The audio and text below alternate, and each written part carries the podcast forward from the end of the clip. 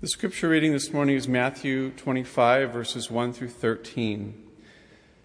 Then the kingdom of heaven will be like this Ten bridesmaids took their lamps and went to meet the bridegroom. Five of them were foolish, and five were wise.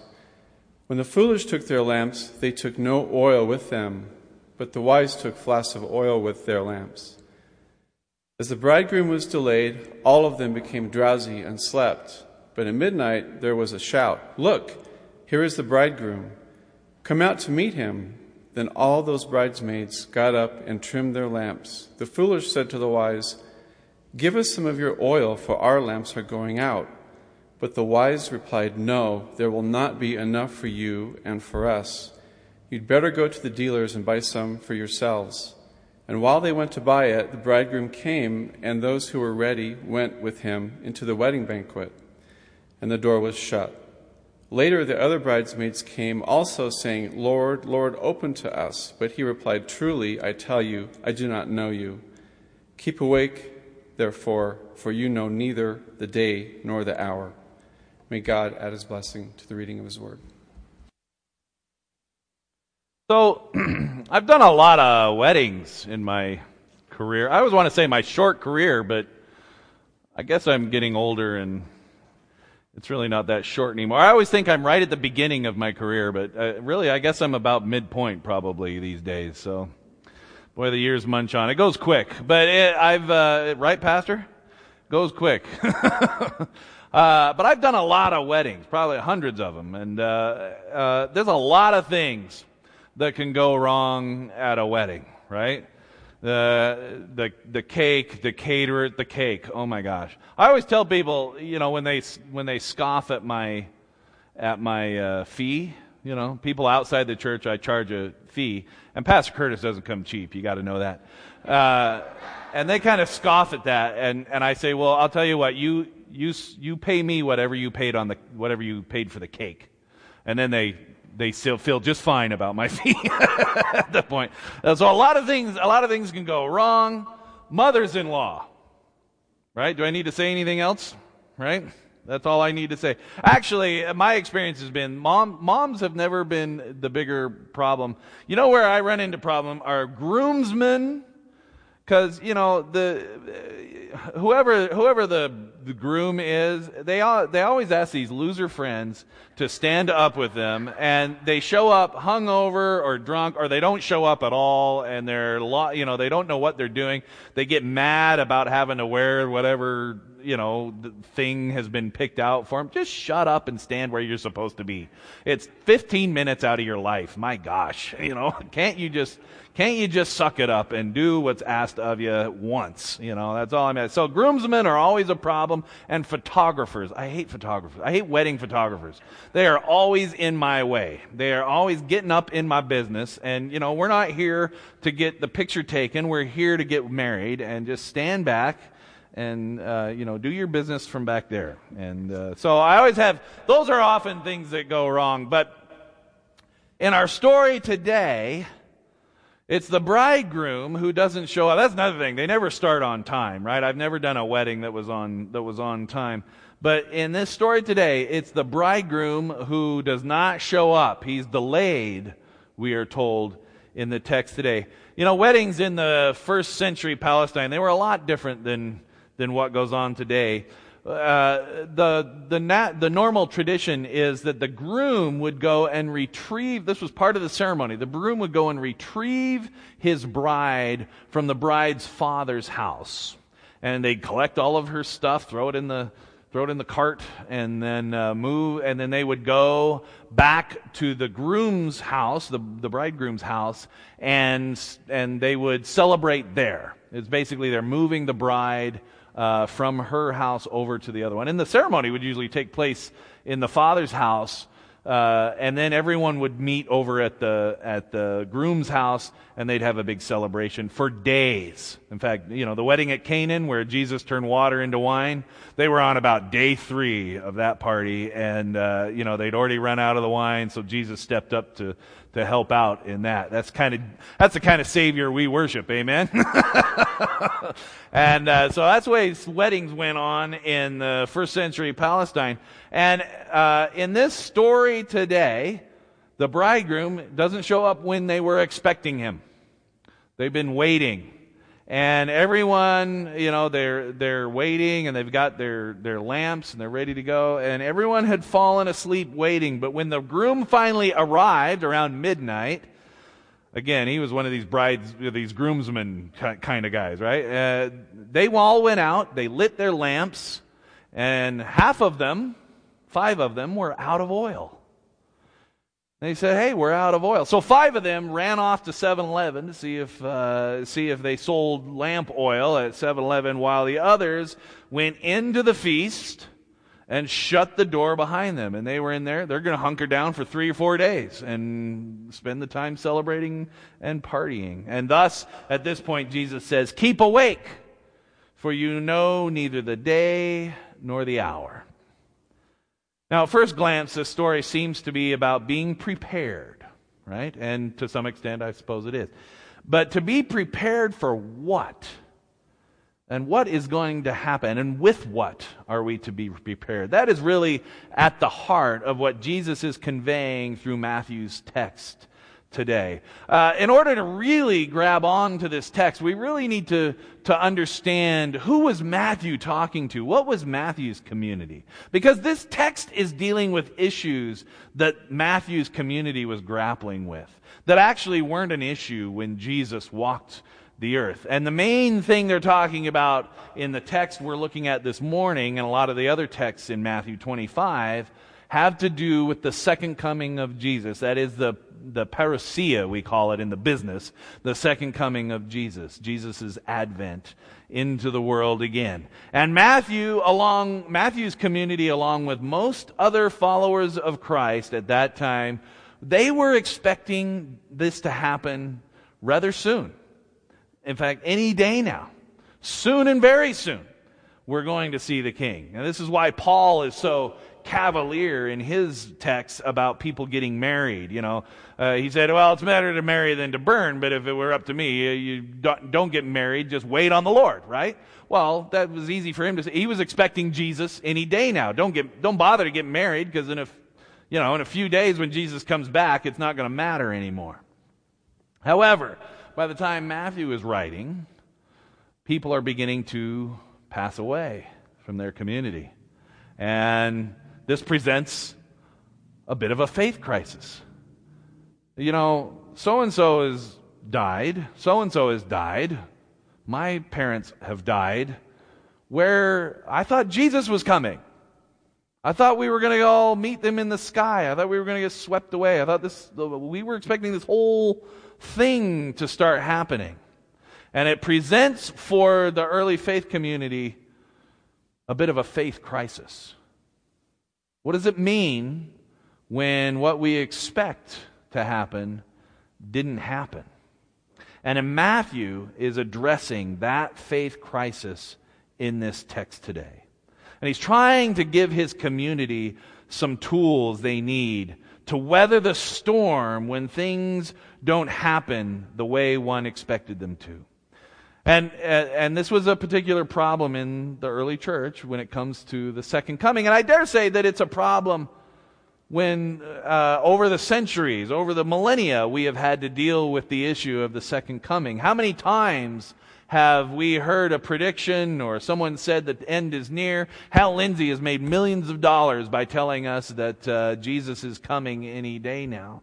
And it, uh, it becomes uh, has been a normal part of our disappointment as uh, Jesus followers over the centuries to realize, to expect Jesus to be coming, and then realize, wait a minute, I guess not.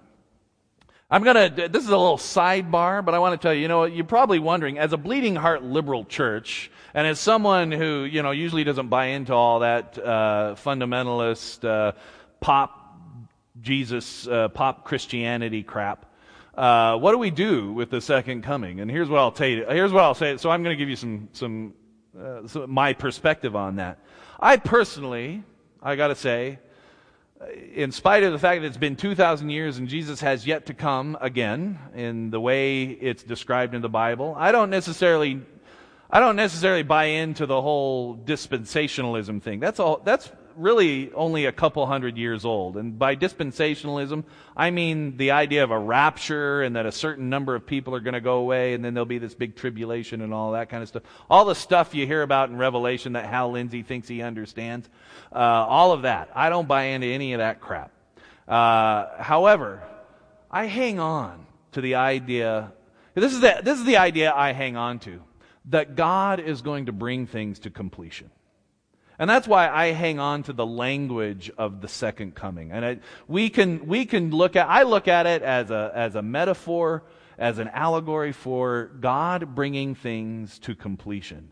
And I hang on to that hope. I hang on to that idea that our best efforts are going to transform this world and, and make this world more like the kingdom of God. And, and yet someday God will bring things to completion right? That we are not left to flounder, we are not left to do that. But the, you know, the journey is still often the point, and yet I hold on to the, to the language of the second coming because of that idea of Jesus bringing things to completion. You can disagree with me. I give you permission. But that's kind of my approach to that. But here's the thing. Disappointment is a normal part of life, and our faith can be uh, a great help in those times. When, when we have when we have stacked our hopes in one direction and those hopes get dashed or are not realized, what we need is a deep and an abiding faith in what God can do, is doing, and will do. It's a normal part, and it's it depends on where we what we do with our frustration after the fact. Jesus didn't come when I thought Matthew's community seemed to be saying, or some said. And therefore, my faith was based on a lie. I mean, you're kind of setting yourself up when you say things like that. We have been dealing with this since the earliest days of Christianity. The earth isn't the center of the universe. Therefore, my faith is based on a lie. Uh, the universe wasn't created in six days. Therefore, my faith was based on a lie. The virgin birth story is allegorical and metaphorical, and therefore, my faith is based on a lie. The Bible doesn't really tell us to hate homosexuals. Therefore, my faith is based on a lie, etc., etc., etc. Faith crises have come up over the millennia and it has cost people quite often their faith. Mainly because their faith is built on a house of cards. You know, if this is the crucial component of my faith, and someone punches holes in it, pretty soon it all comes tumbling down. And that can be pretty difficult. Our childlike faith tells us that God will behave in certain ways, and when we discover that things are less linear than that, less black and white than that, less exacting, less absolute. When we discover that God is not a genie in a bottle who pops out to grant wishes, then we often find ourselves in the midst of a faith crisis. Harold Camping found himself in a faith crisis several years ago when the rapture didn't happen the way he expected. You remember this guy? He had all the billboards up and he owned the radio, had the radio show, and he died in Alameda, California, wondering what happened. How come the rapture didn't happen like I thought it was going to? And he found himself in this crisis. If, I, if all that I thought was true isn't, then maybe my faith is built on a lie. At that moment, Harold's lamp ran out of oil. I've watched many people's lamps run out of oil for one reason or another because of loss, because of unmet expectations, because everything was placed on one small aspect of what it meant to have faith. At these times, we find ourselves going in one direction And the bridegroom, Jesus, is going in another. Seems to be getting further and further away until it's like he's behind a door, partying with everyone else, and we're left outside wondering what happened. The issue is really one of having enough oil to get through these times. Because I promise you, if you've been if you've been in faith for a while, you know that disappointment is just going to be a part of it. And how do we get through that disappointment? How do we get through those crises? How do we get through those times when we wonder where God is? Having enough oil seems to be the advice we're getting in Matthew today.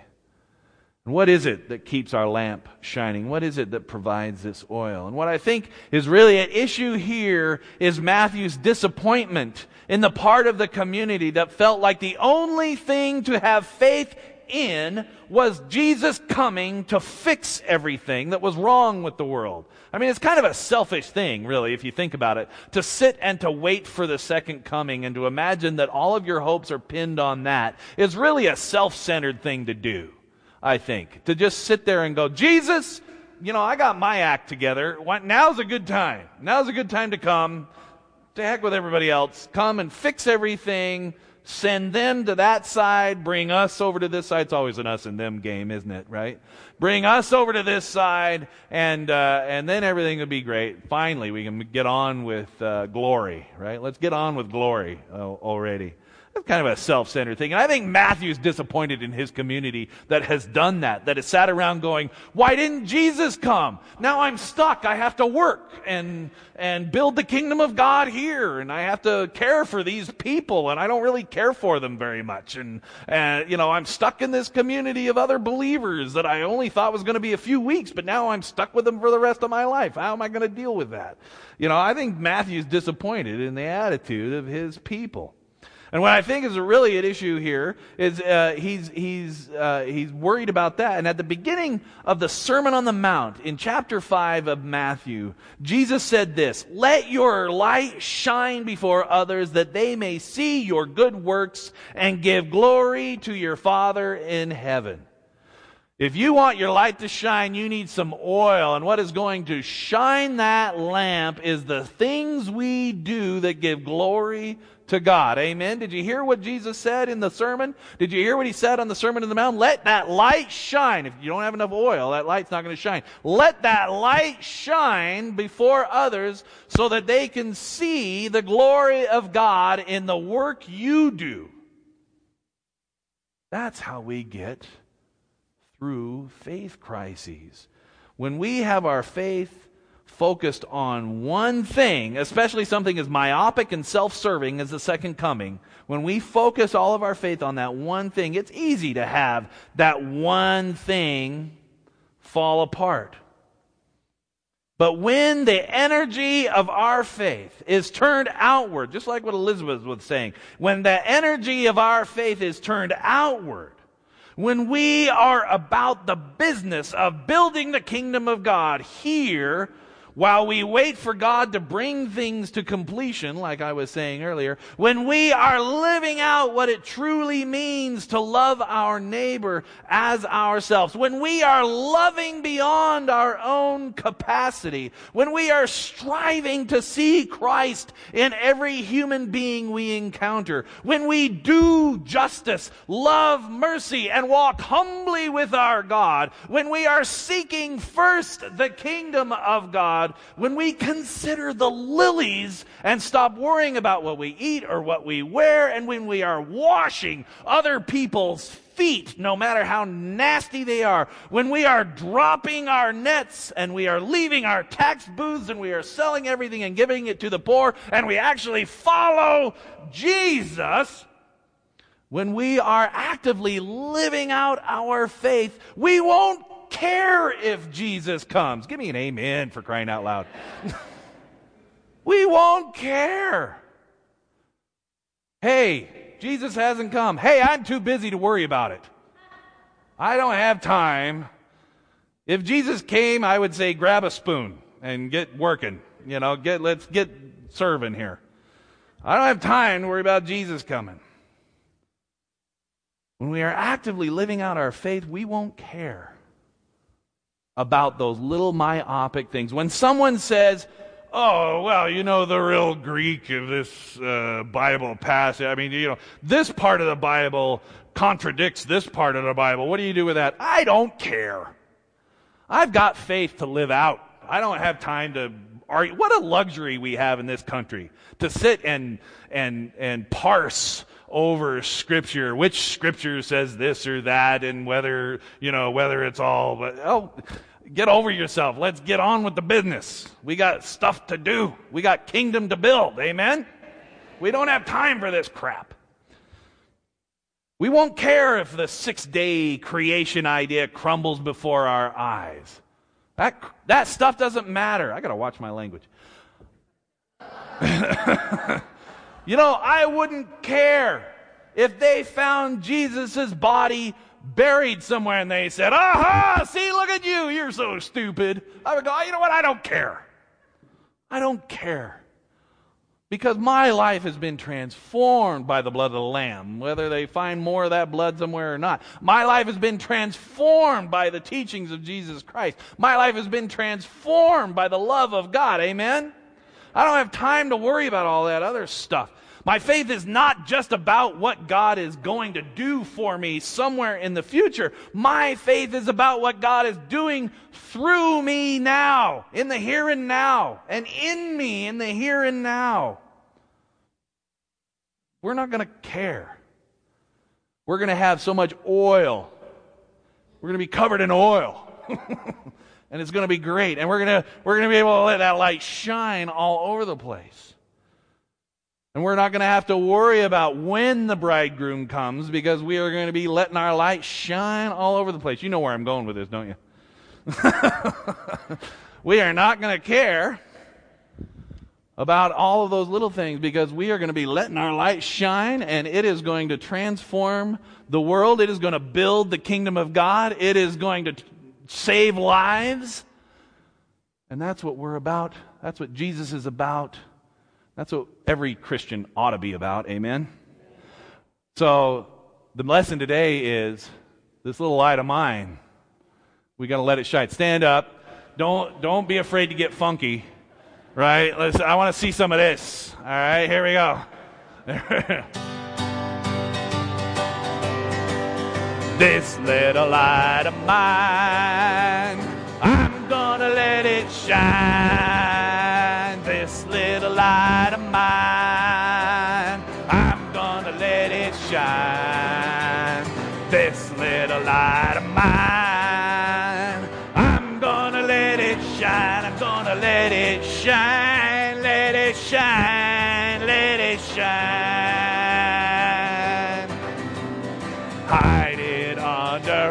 A no, I'm gonna let it shine. Hide it under a bushel, no, I'm gonna let it shine. Hide it under a bushel, no, I'm gonna let it shine. I'm gonna let it shine, let it shine, let it shine. Shine all over the world. Shine it all around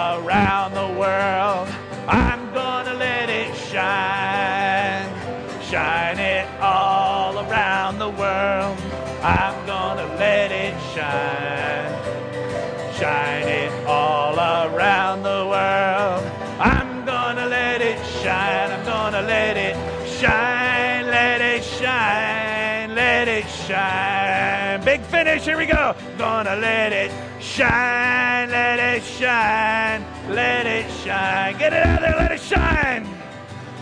Let it shine. Let it shine.